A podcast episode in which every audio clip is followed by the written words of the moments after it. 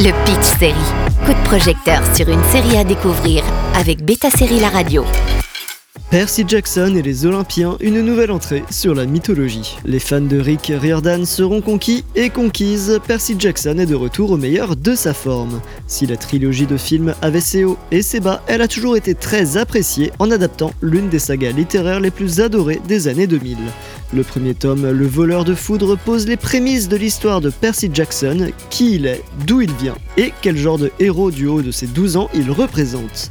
Disney+ propose une série familiale qui vient décortiquer la mythologie grecque avec une quête fantastique créée par Jonathan E. Steinberg, mais avec la présence de Riordan à l'écriture et en tant que co-créateur. On rappelle l'histoire, Percy Jackson voit des choses bizarres dans la vie. Mis en marge à l'école, il ne peut compter que sur sa mère et son meilleur ami Grover.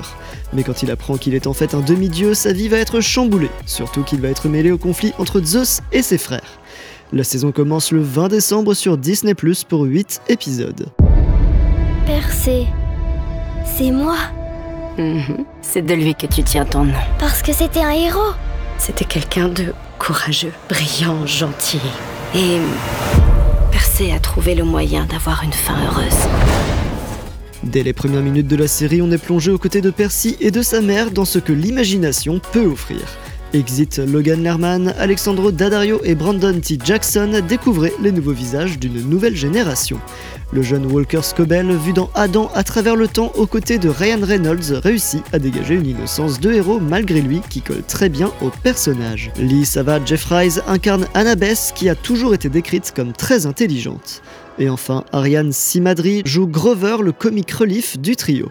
Ils semblent plus jeunes que leurs homologues des films, et c'est le cas, même s'ils ont bien grandi sur le tournage. Côté adulte, on est bien servi aussi, même s'ils sont en retrait par rapport à nos trois jeunes héros.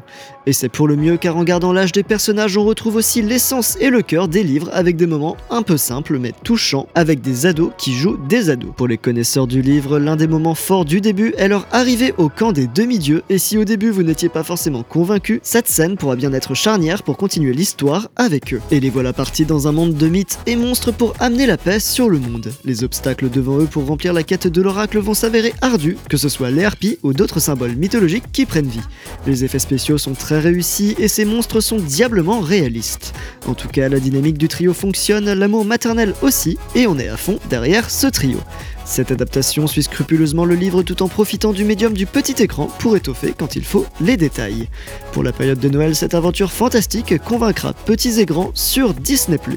Le Pitch Série avec Beta Série La Radio.